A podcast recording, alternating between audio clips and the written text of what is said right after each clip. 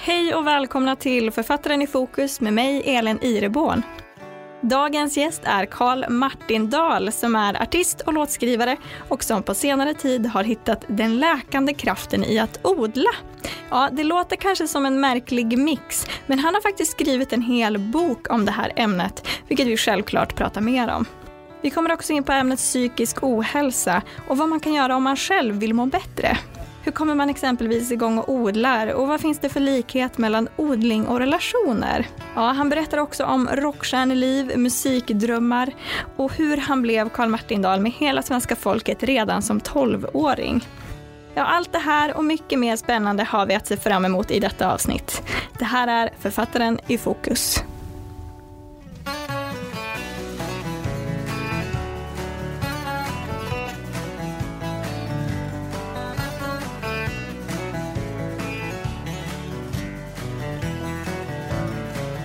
Ja, men då säger jag välkommen till dig, Karl Martin Dahl. Tack så hjärtligt, Elin.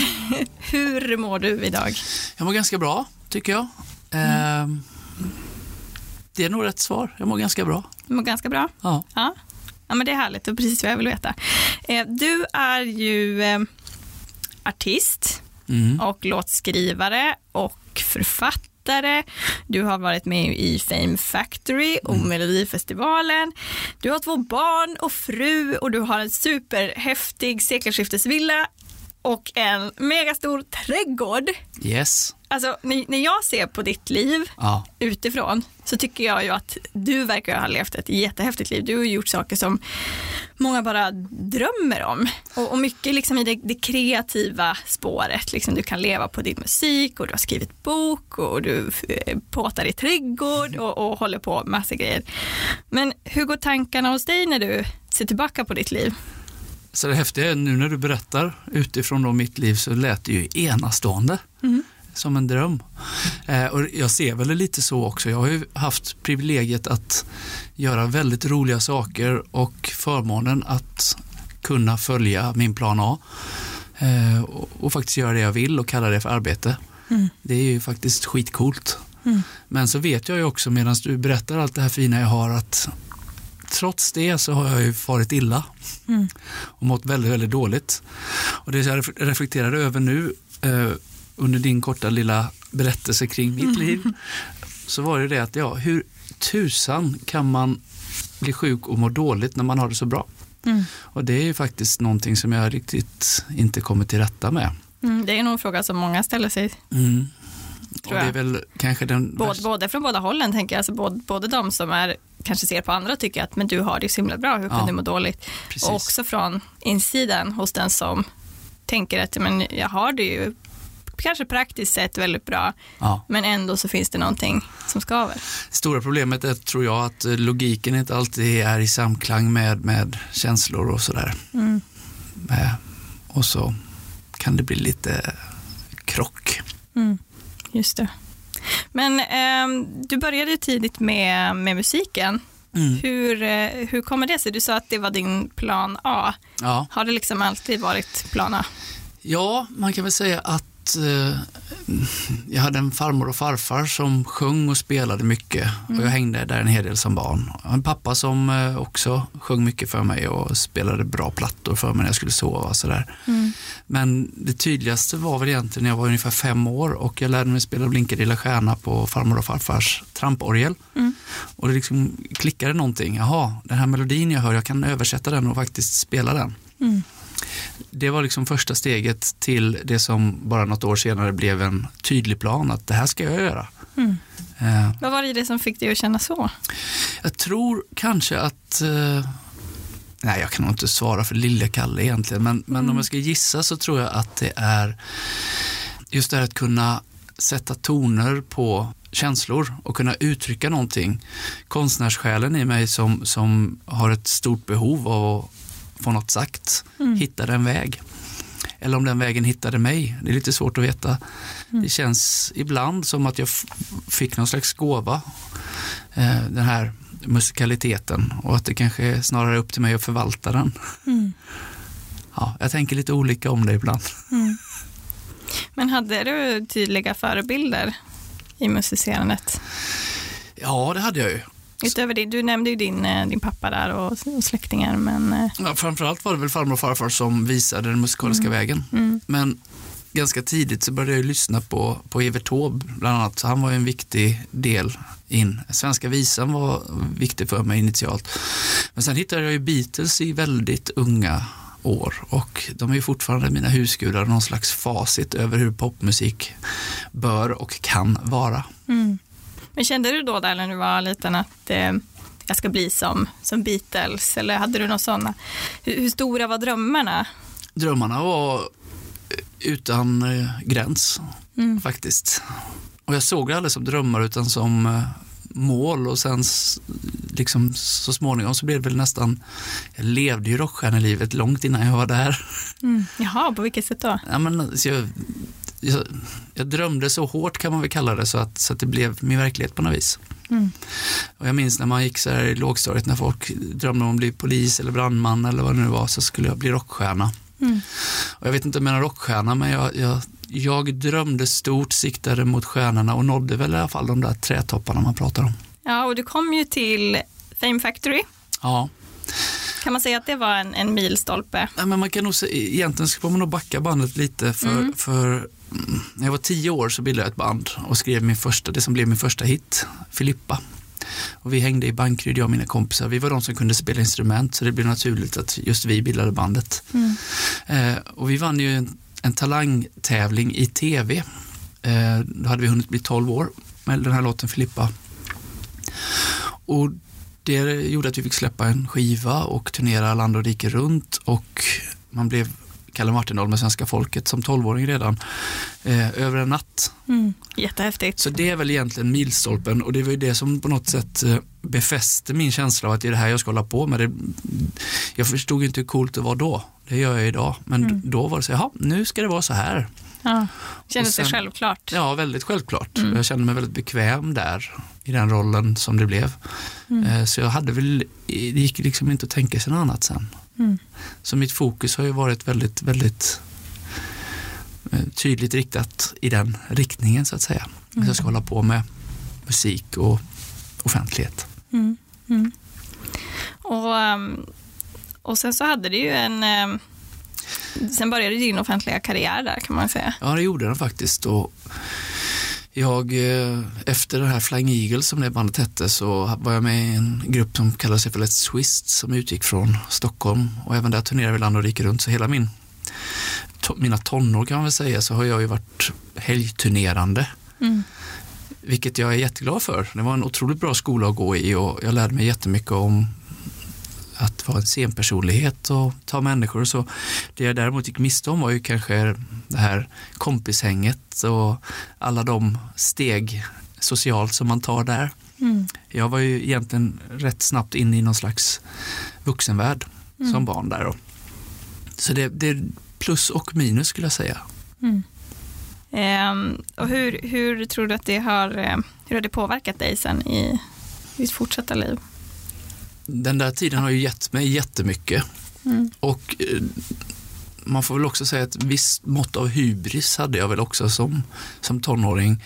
Eh, och hybris är ju inte så himla bra för omgivningen när någon har, men, men för den egna drivet är det inte helt det är inte helt kattskit alltså.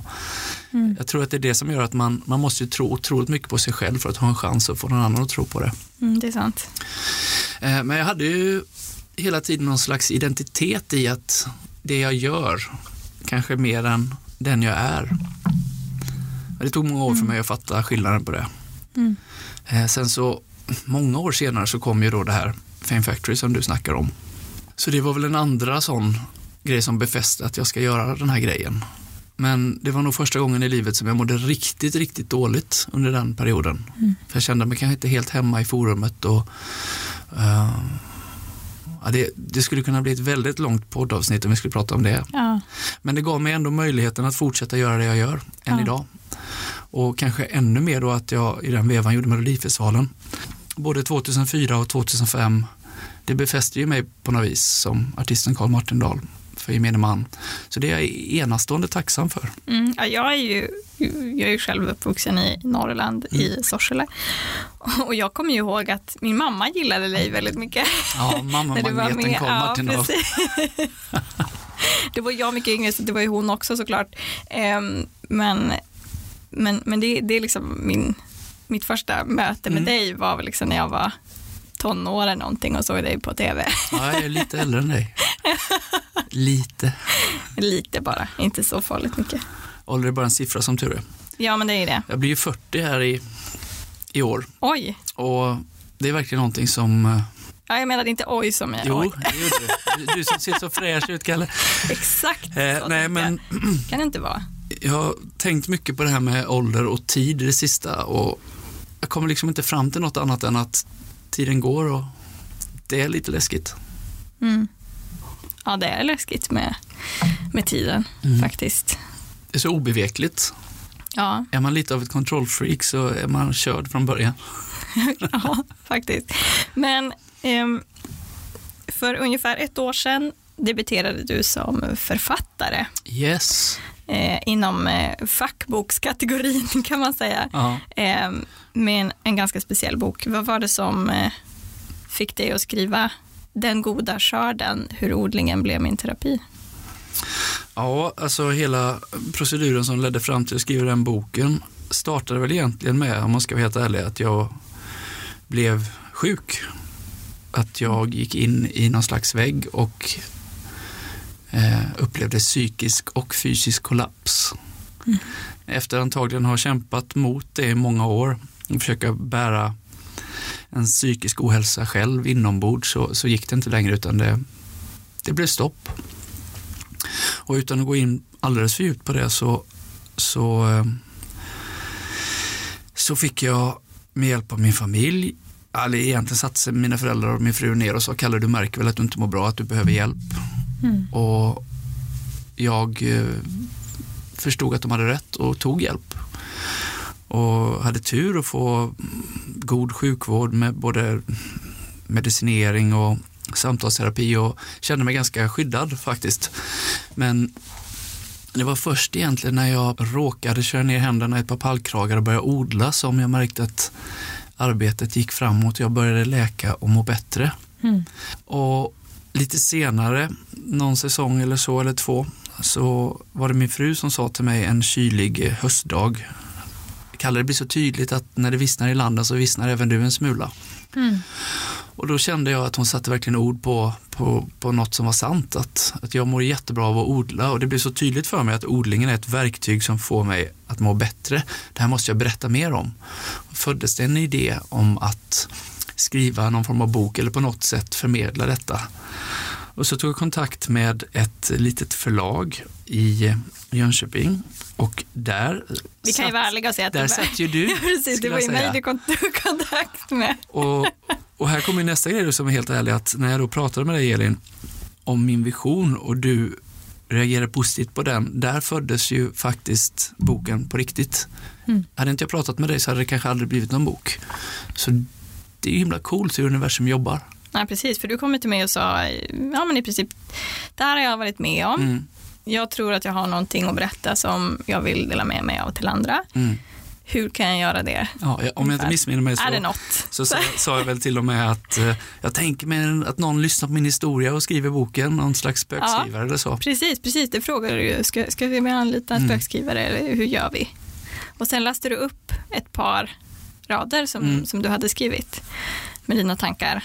Och så sa jag det att om, om du har skrivit det här, Kalle, Mm. då behöver vi ingen spökskrivare.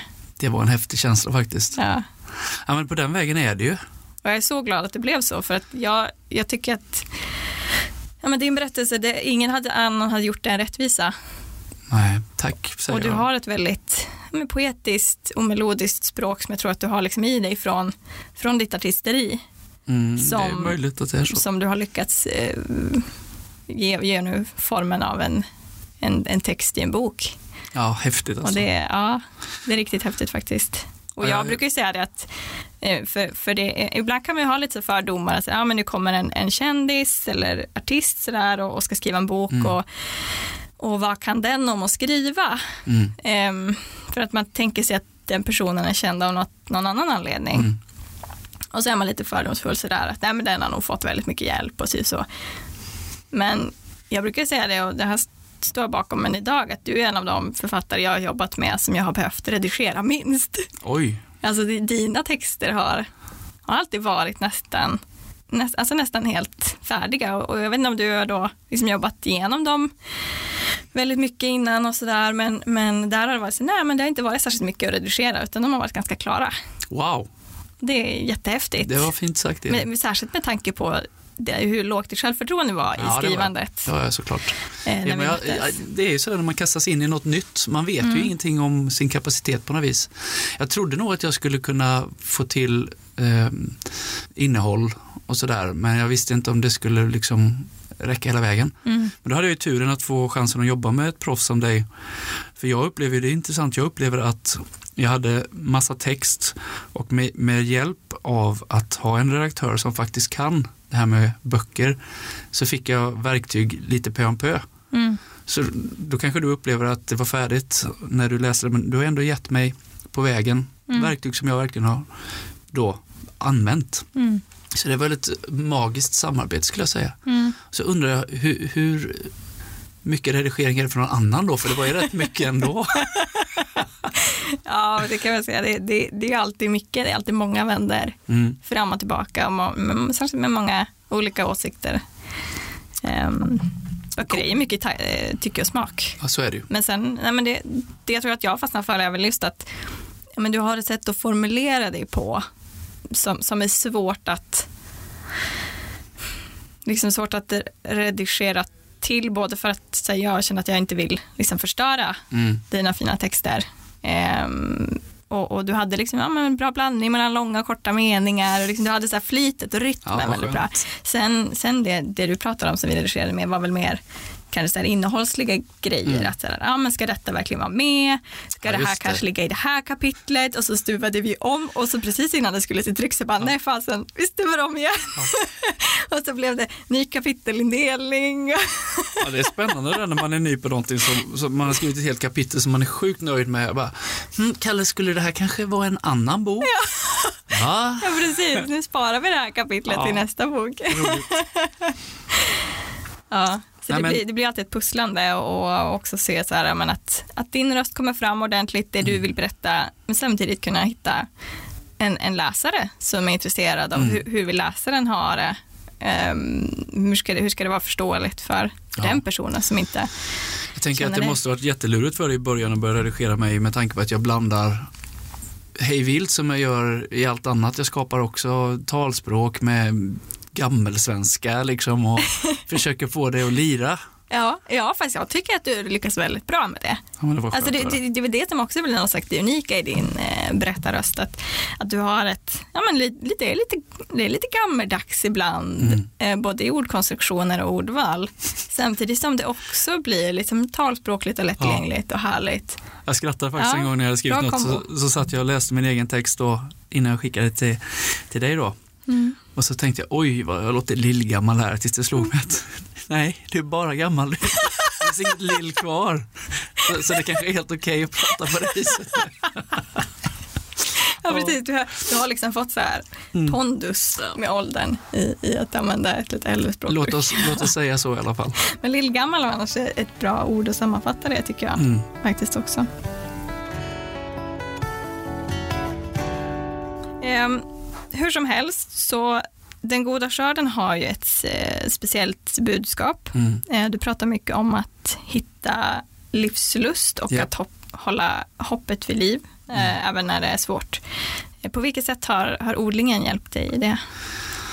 Jag säger ibland när jag föreläser eller pratar om odling att, att det mer eller mindre räddar mitt liv.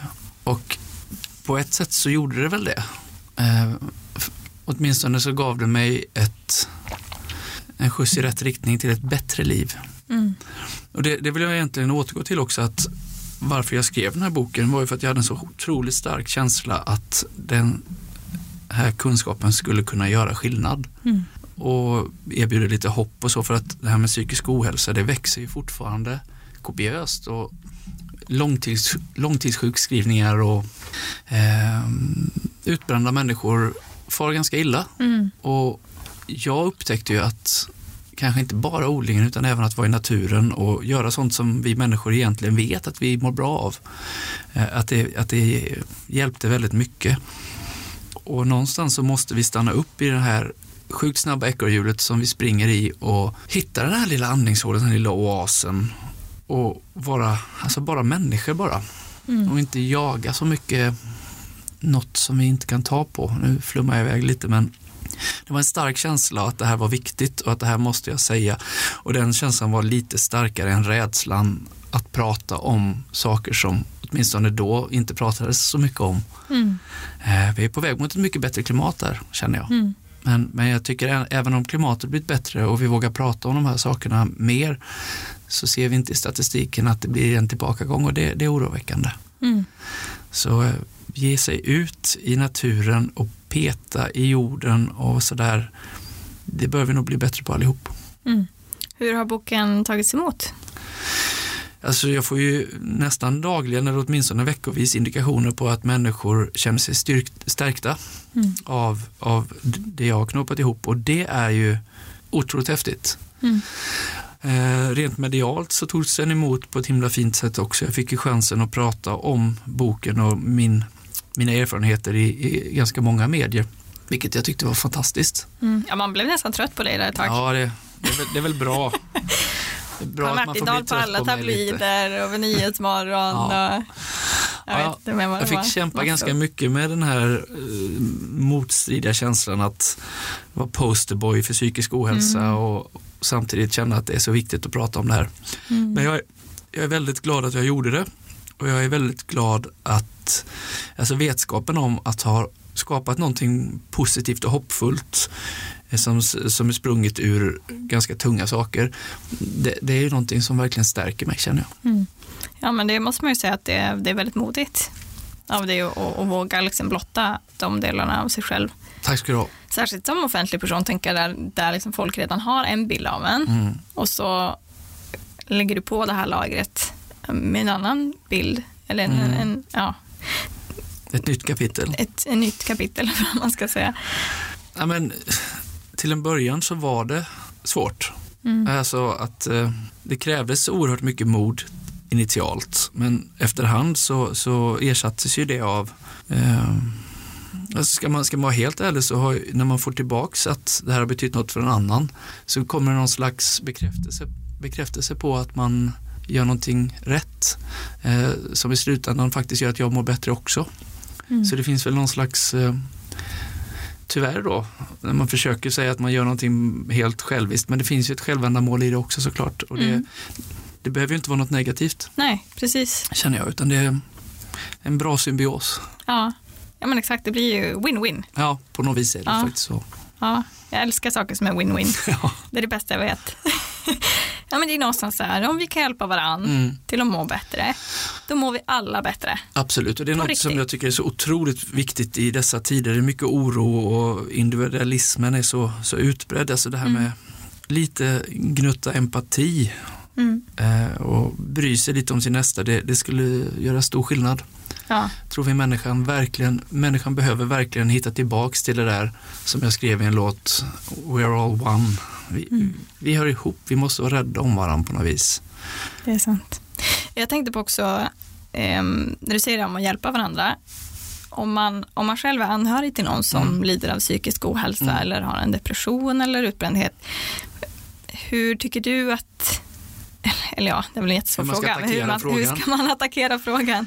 Har du något sådär tanke på att men gör inte detta eller säg inte detta eller gör detta? Det som är så himla svårt i det här är att vi under så många år har eh, sopat sånt här under mattan och Mm. tabut som inte borde existera finns där på något vis.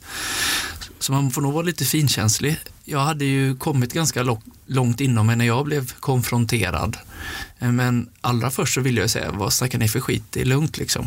Mm. Eh, I mitt fall så gick det dock på en millisekund innan jag erkände för mig själv och alla andra att ja, det har gått för långt.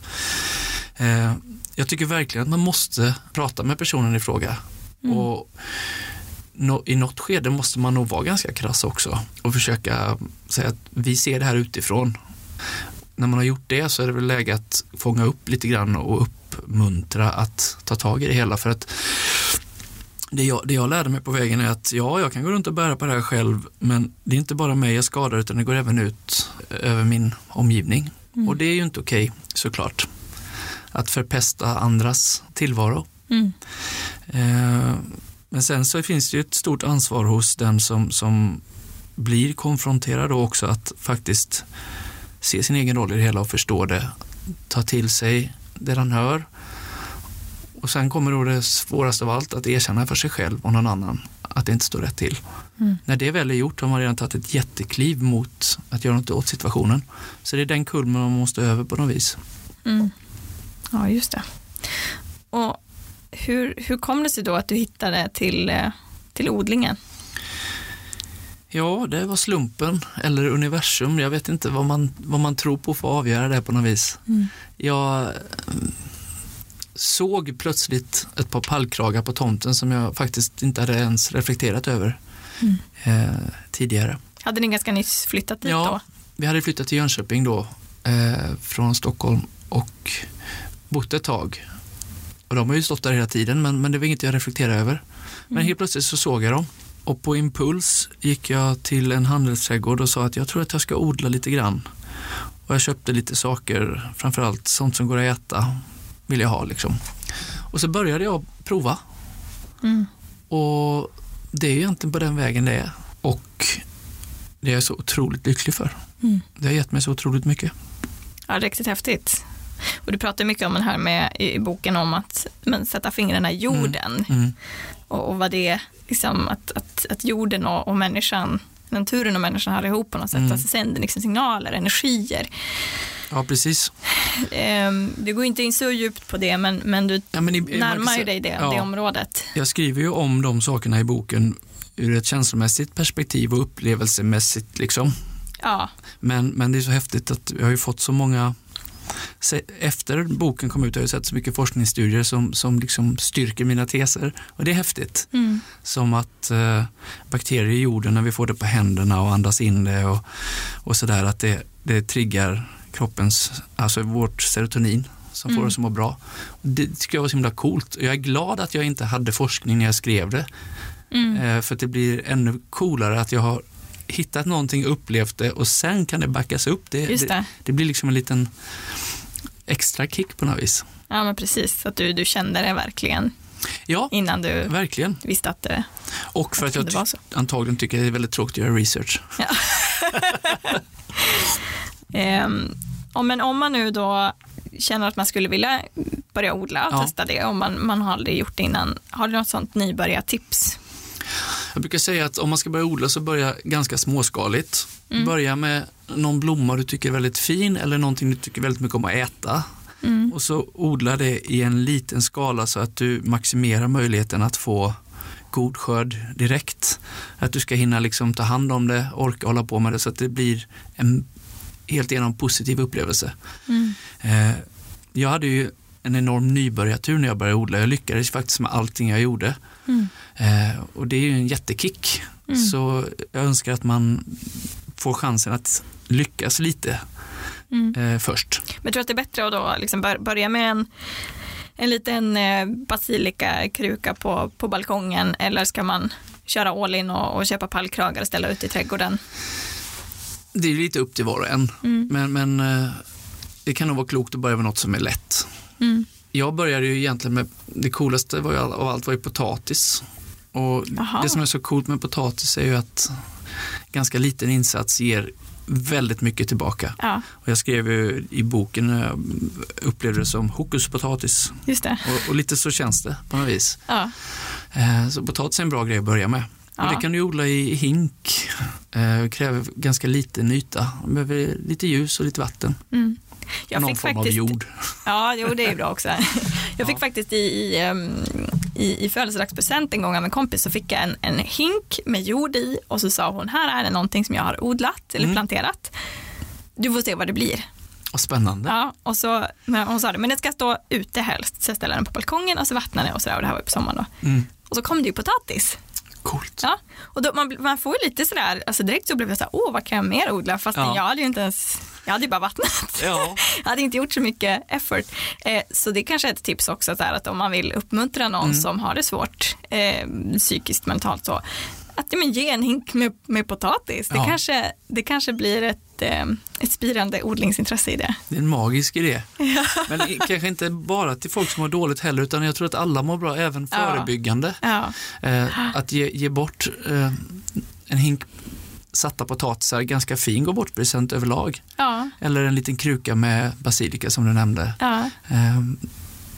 Åtminstone är jag ju sån att inget gör mig så glad som om jag får en påse eh, häftiga fröer eller någonting som jag själv ska få sätta tänderna i sen. Om jag får det i present. Det pirrar ju hela kroppen liksom. Mm. Ja, men det blir ju någonting speciellt med det. Och du, du pratar också i boken om, em, du drar, drar paralleller mellan odling och föräldraskap. Ja, även relationer i stort. Ja. Ja. ja, men det är ju någonting i i hela det här förloppet att rå om. Jag brukar ju säga att eh, precis som med föräldraskap och man- det första man gör är ja, så ett frö så att säga. Eh, och det är ju såklart eh, viktigt för att det ska kicka igång, men sen, det viktigaste är ju det som händer på vägen, den omsorg och den kärlek man lägger ner för att så småningom då komma till någon slags god skörd. Och Man vill känna sig behövd. det är ju precis det jag vill komma till. Det finns någonting väldigt givande i att känna sig behövd och, och att se tydligt hur, hur din, dina ansträngningar leder till eh, resultat. Ja, och, och det gäller även, tycker jag, relationer i stort. Om du, om du liksom tillför god energi bland dina vänner och inom familj så får du oftast ganska fint resultat. Eh, då och då måste man rensa ut energitjuvarna, precis som ogräset. Mm. Och det, jag tycker den kopplingen är ganska tydlig faktiskt. Eh, och ja, Men kan det vara det också, alltså, att det också är det som är, ger den stora behållningen med att må bättre genom att odla? Ja, men det är så många delar som, jag, som gör att jag upplever att odling och natur är bra för människan. Det är ju en grej att du liksom får någon slags belöningssystem, att du eh, får tydliga resultat på, på det du lägger ner. Men även, även det vi pratade om tidigare, att, att eh, kroppen reagerar positivt på jordkontakt. Ja, Eller när du kramar ett luft. träd. Och vara Ja. ute, få det andningshålet som du pratar om. Precis. Och, och även, även liksom det här eh, känslan av att stanna upp en stund och bara vara i nuet och hamna i flow.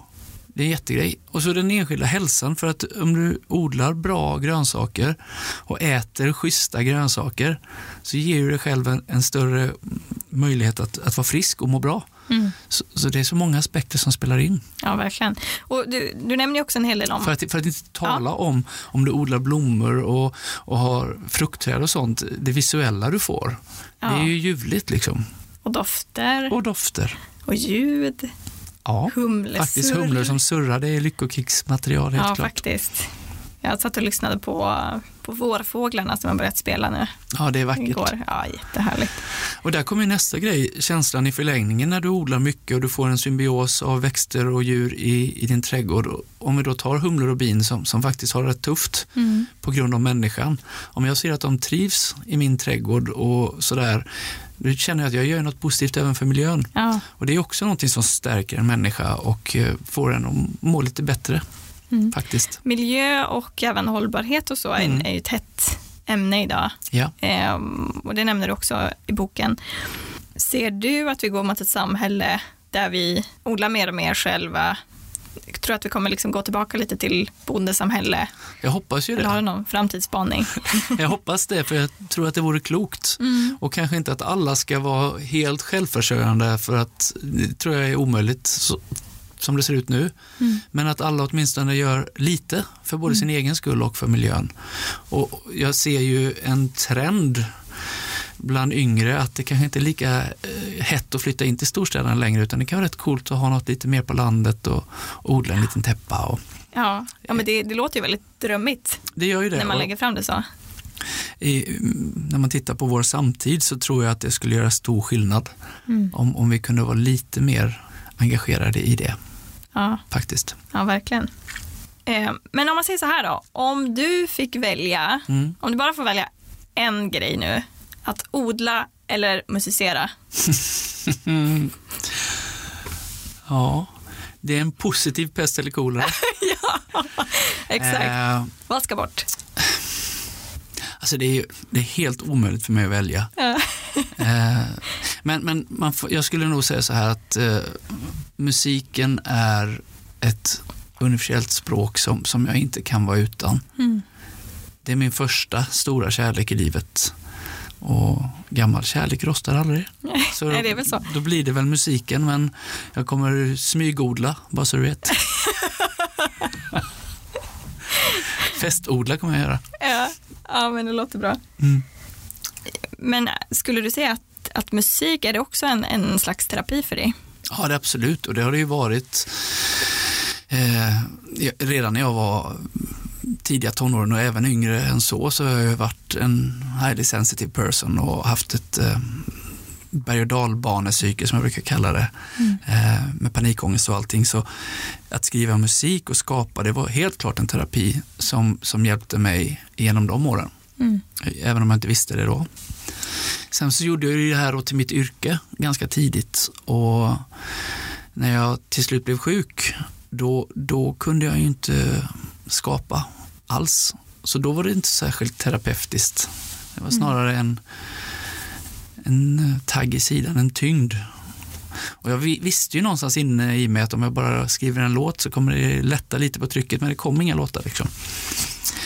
Eh, däremot så kunde jag ju under de åren jag mådde som sämst och även eh, liksom då egentligen om jag hade jobbat med något annat, självklart varit sjukskriven, så kunde jag då, då göra ett gig.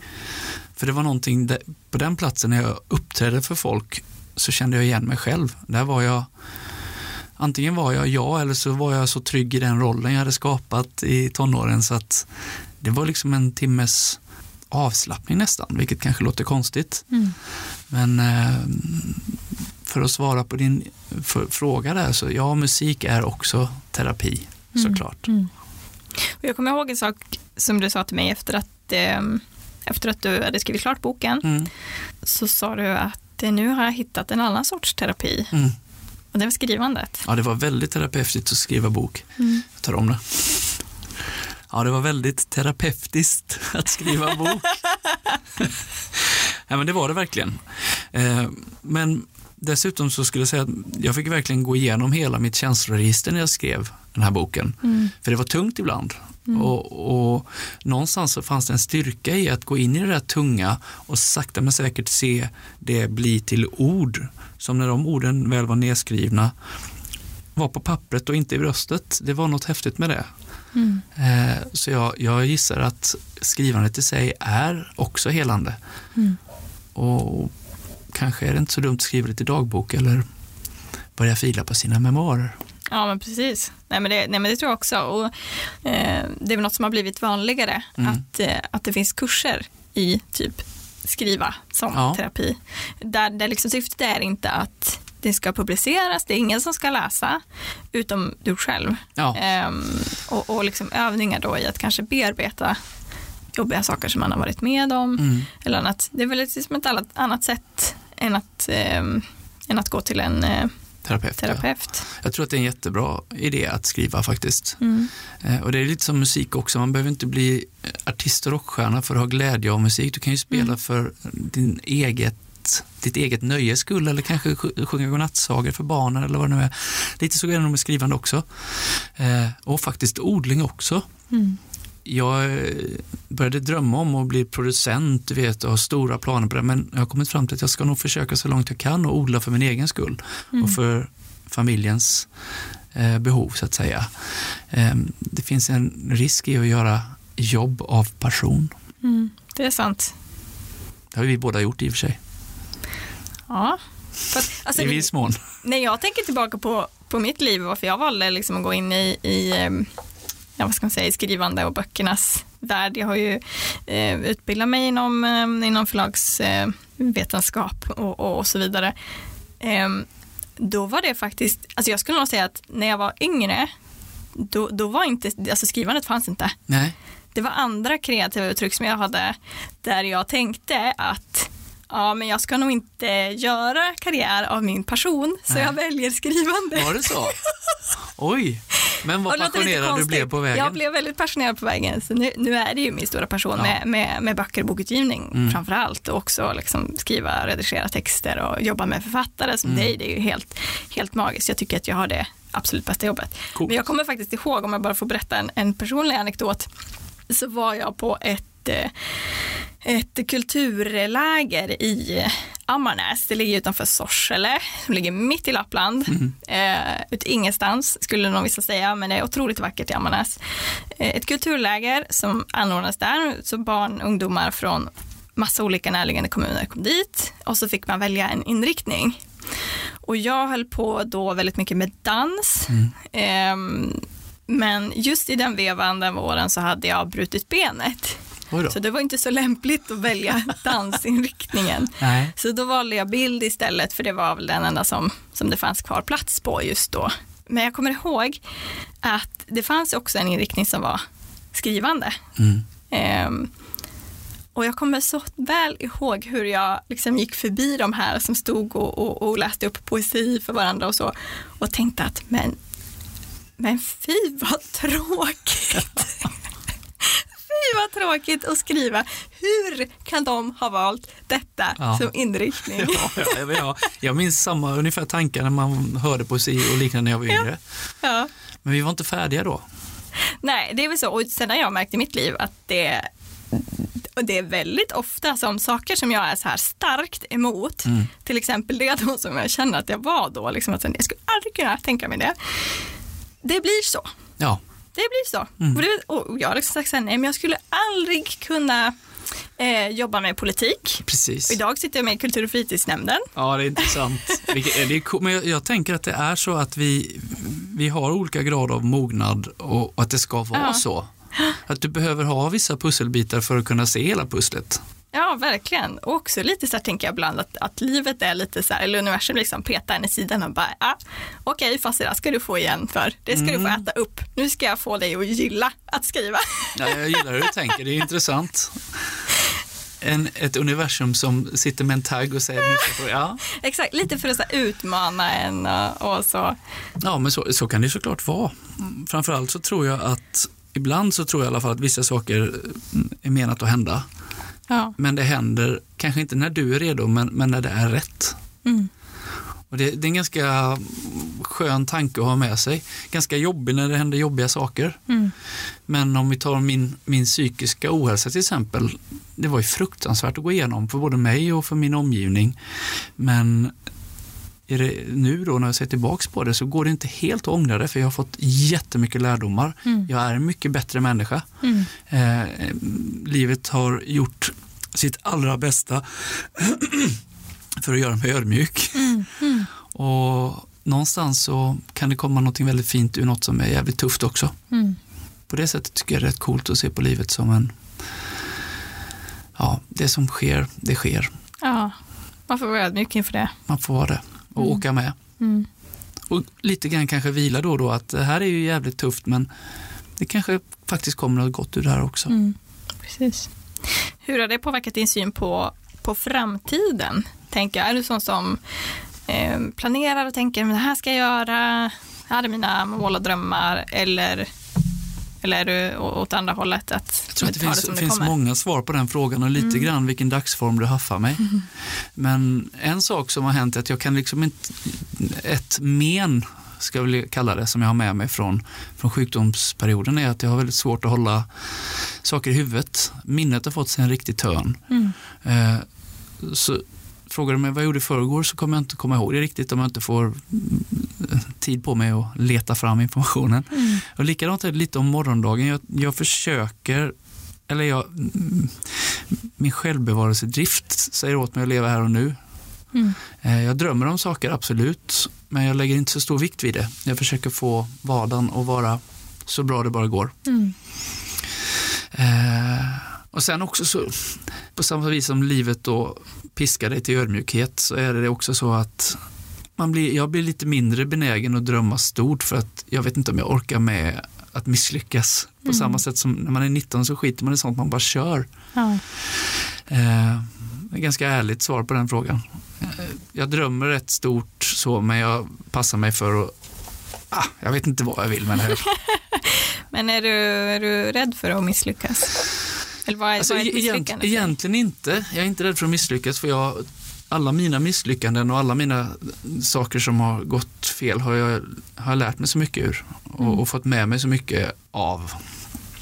Men eh, jag är nog rädd för att misslyckas på det viset att man, att man eh, eh, många gånger har jag lagt alla ägg i en korg och att liksom bli få upp ett stort hopp för någonting och så visar det sig inte bli av. Då kan man känna ibland att ja, men det är bättre att inte hoppas alls. Och det låter väldigt tråkigt och negativt. Jag ska inte säga att det är exakt så jag gör. Vad jag istället gör är att om jag har en dröm eller ett mål eller gör någonting så tänker jag att ska det ske så ska det ske.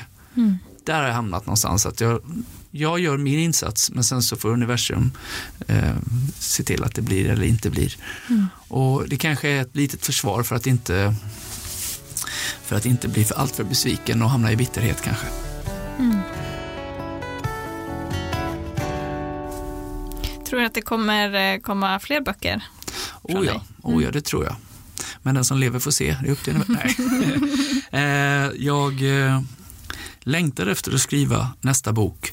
Men det är också en karamell som jag tycker är väldigt god att suga på. Och det är någonting fint att vilja göra någonting, eh, ha en känsla av att det kommer att ske, men att inte sätta igång. Ja. Kan du förstå vad jag menar? Jag förstår. Ja. Så än så länge så är det bara en... Och ibland tror jag att det är bra också, ja, men... att det får mala lite och, och man får Alltså jag brukar lite gå på så här, när, det, när det känns rätt, då är det rätt. Och jag kan ibland säga så här att eh, om någon frågar så här, ja men har du något att säga? Jo men jag ska göra det här. Ja men okej, när ska du göra det? Mm. Alltså en, en, dröm eller så då. Ja men det vet jag inte, men jag vet att det inte är just nu. Mm. Jag vet, och jag vet att jag kommer känna när det är dags. Mm. Och sen, rätt vad det är, så känner du att det är så dags. känner man att det är dags. Då har pussel, pusselbitarna fallit på plats på något sätt. Ah. Och så kör man. Ja, det är coolt. Det är då du kickar igång eh, podd. Ja, Ja men exakt, det var en sån sak. Gått och tänkt på länge men känt att nej, det är inte dags, det är inte dags, det är inte dags. Helt plötsligt så var det dags. Ja. Och nu sitter vi här. Häftigt. Ja, det är väldigt fräckt. ja men det är härligt att kunna liksom vila lite i det och inte ha, ha, ha ångest eller, mm. eller känna att så här, oh, jag, måste, jag borde göra allt detta, detta, detta, detta. detta. Mm. Så får man liksom, nej men det, det, allt har sin tid. Ja, allt har sin tid. Mm, men så att du har ändå ändå vissa drömmar som du tänker dig längre fram. Um, hur gör du där? Brukar du utmana dig själv till att, till att nå dem eller hur? Jag har gjort det, genom livet har jag gjort det i vissa tillfällen. Mm. Men det viktiga att komma ihåg, tror jag, där jag är nu då, 40 år eh, med lite livserfarenhet, är att man ska utmana sig själv för sin egen skull. Mm. Eh, drömmen du har ska ju handla om att utmana dig för din skull och inte kanske då i första hand tänka hur andra ska reagera över det du eventuellt presterar. Mm. Det tror jag är en jätteviktig lärdom. Och i den här samtiden där, där kändisskap är någonting som premieras på något vis. Jag får ofta frågan så här, hur gör man för att bli känd? Mm. Och då blir jag lite sorg, sorgsen liksom, för jag känner att man är fel ute då. Ja. Eh, att nå erkännande är något väldigt fint och något som, som som man absolut kan sträva efter för att man har gjort någonting bra. Men att vara känd i sig, det är ju snarare ett ok att bära. Mm. Eh, och där har vi hamnat lite skevt. Så försök att göra saker och följ dina drömmar och dina mål för din skull. Mm. Kom ihåg att det är det som är det viktiga. Mm. Det är bra. Bra sagt.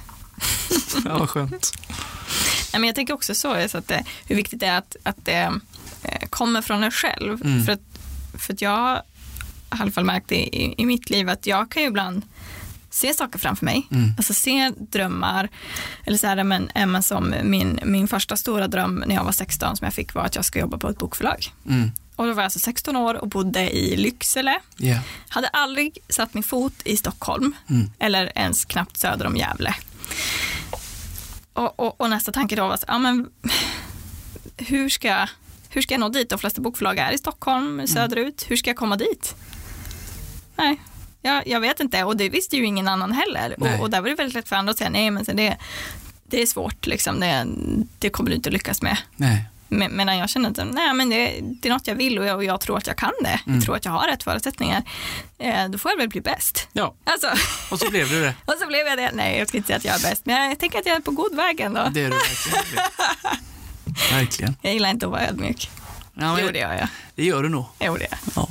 Men man måste också hävda sig lite grann. Men, men min poäng är liksom att man själv ser man så mycket annat Mm. längre fram bakom krönet än vad folk runt omkring en ser. Mm.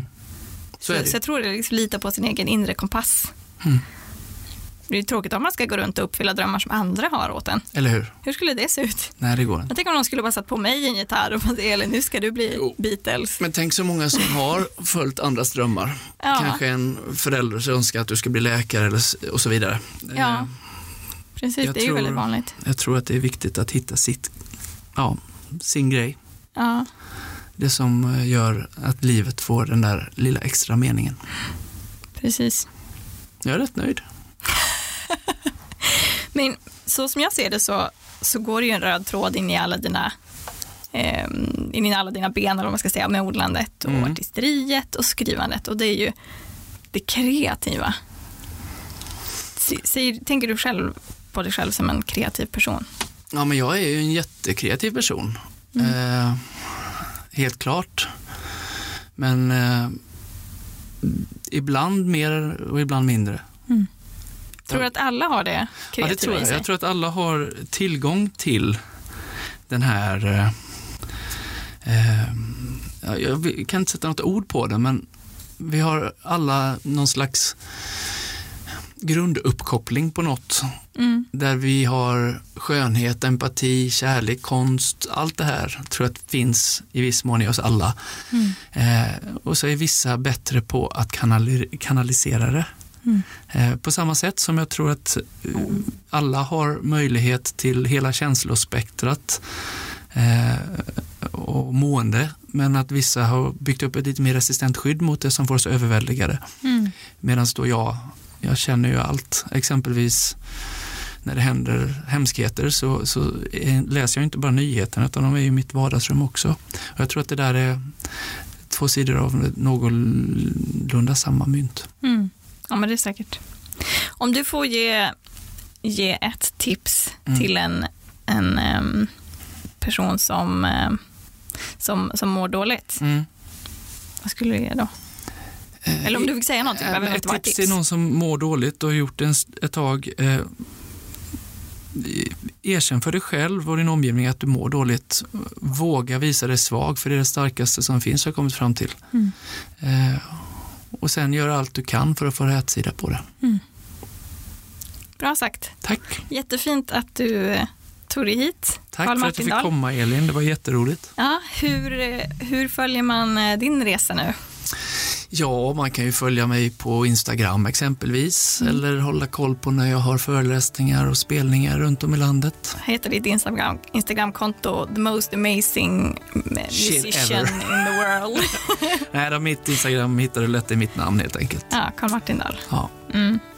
Ja, men perfekt. Och så får vi eh, hålla utkik efter eh, spelningar som du är på och eh, nya kommande böcker Mm. så småningom. Det kommer. Det hoppas vi på.